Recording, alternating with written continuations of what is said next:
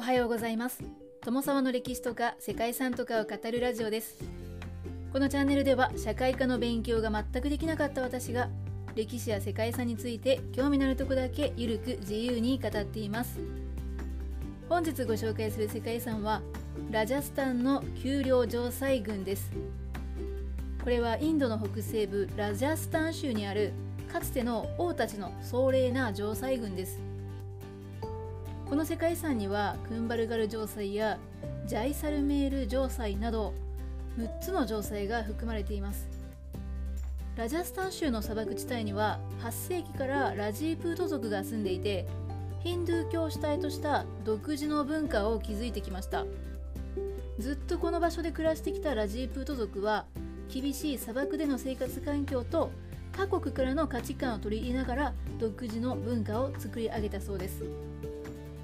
の場所はインドペルシアトルコをはじめ数々の民族が行き交う交通の要衝であったため丘陵地帯に堅固な城塞を築いてオアシス都市群を築き上げていった。そしてその結果城塞が各地に残されることとなったということだそうです。9階建ての勝利の塔を意味するビジャイスタンバが有名なチットガルにあるチットガル城塞やジャイプールのアンベール城塞などですね。他合計で6カ所がラジャスタンの丘陵城塞群としてシリアルノミネーションで登録されています。このラジャスタンというのはラジープート族の地という意味なんだそうです。ということで本日はインドにある6つの城塞が登録された世界遺産ラジャスタンの丘陵城塞群についてご紹介したいと思います。この番組はキャラクター辞典ワンタンは妖怪について知りたいパーソナリティ空飛ぶワンタンさんを応援しています。ラジャスタンは8世紀の後半から11世紀初頭まで北西インドを支配したプラティハーラー朝の時代に大きく繁栄を遂げたと言われています。この時期にラジャスタンの丘に堅固な城塞が築かれました。ペルシアやイスラム帝国など強国からの侵略の危機にあったラジャスタンは強靭な武力を身につけて地位を高めた後インドの広域を支配する巨大勢力の中心と成長していたそうです。世界遺産ラジャスタンの丘陵城塞群はシリアルノミネーションとしてラジャスタン州にある3つの城塞が登録されています。順番にご紹介しますとチットガルにあるチットガル城塞。ジャイプールにあるアンベール城塞。クンバルガルにあるクンバルガル城塞。サワイ・マドプールにあるランタンボール城塞。ジャラワールにあるガーグロン城塞。そしてジャイサルメールにあるジャイサルメール城塞です。それぞれの城塞によっても少しずつ背景が異なるので今日はそれぞれの遺産ごとに解説していきたいと思います。まずはチットガル城塞です。チットガルに残る城塞でラジャースタン地方で繁栄したラージプート諸王国の一つメーワール王国の登場です。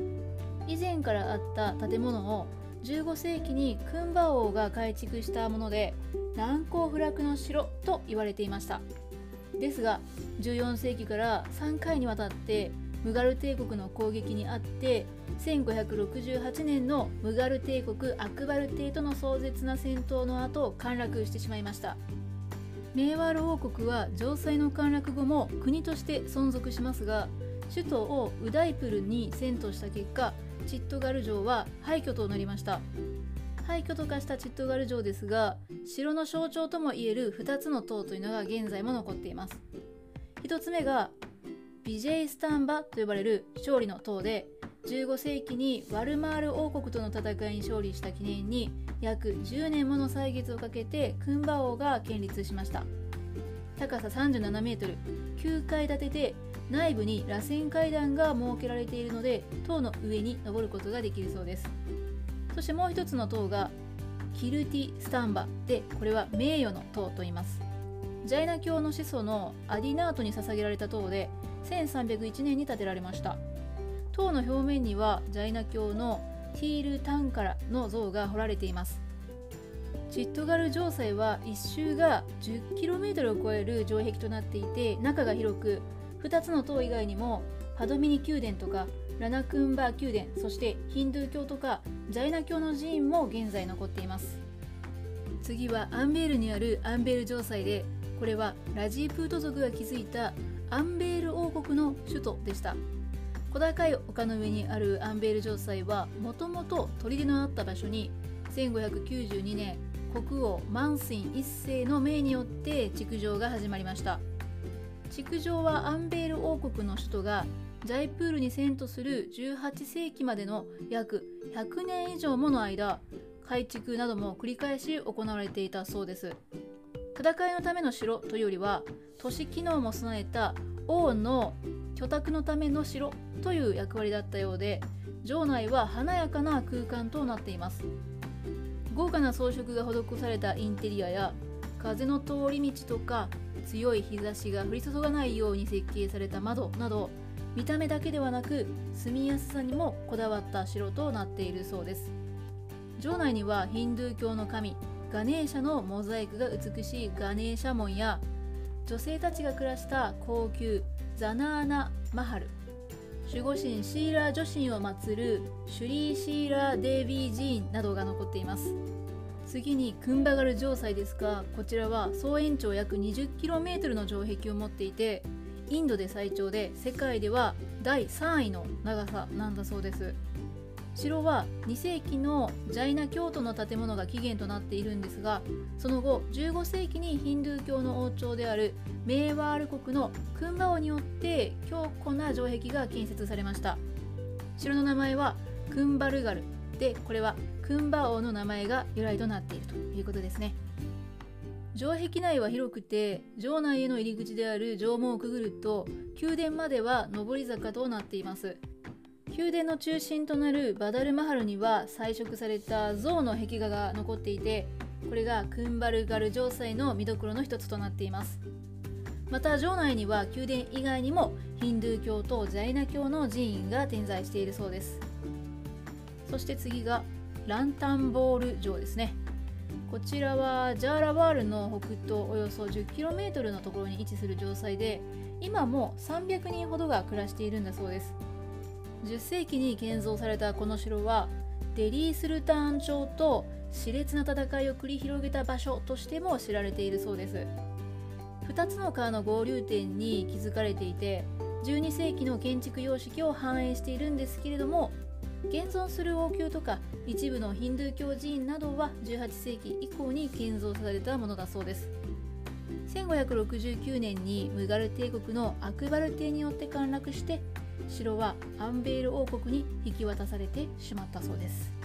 そしてランタンボールから南へ200キロ。ジャラワールの郊外にあるのがガグロン城です。2つの川に挟まれて建てられていてこの世界遺産の中では川を防備に使う唯一の水城です。12世紀に建てられたもので両端には立派な両方が張り出しているというのが特徴です。そして最後がジャイサルメール城ですね。タール砂漠の真ん中に位置するオアシス都市のジャイサメールの小高い丘に築かれた城です。この町は夕日が沈む頃全体が黄金色に染まるのでゴールデンシティと呼ばれているそうですね。ここは12世紀にバッティ・ラジープートのラバール・ジャイサル王という方が作ったそんな城塞都市だそうです。この町のランドマークでもあるジャイサルメール城塞は1156年に王によって建設が始められました。その後13世紀になるとイスラム王朝に滅ぼされてアラウッディン・ハルジーに城は占領されてしまったそうです。16世紀後半にはムガル帝国のアクバル皇帝と同盟が結ばれましたがその後も王の居城として使われ続けています。そして城主は変わるもののこの城塞が滅びることはなくて現在も城内に3000人もの人々が暮らしているそうです。はいということでここまで6つの城塞について紹介してきました。これらは8世紀から18世紀までのラジープート小王国の繁栄を伝える建物でその建築と文化的伝統上の意義というのが評価されて世界遺産の登録を受けました。本日はインドにありますラジャスタンの丘陵城塞群という世界遺産についてご紹介しました。ここまでご清聴いただきましてありがとうございます。皆様本日も素敵な一日をお過ごしくださいね。友沢でした。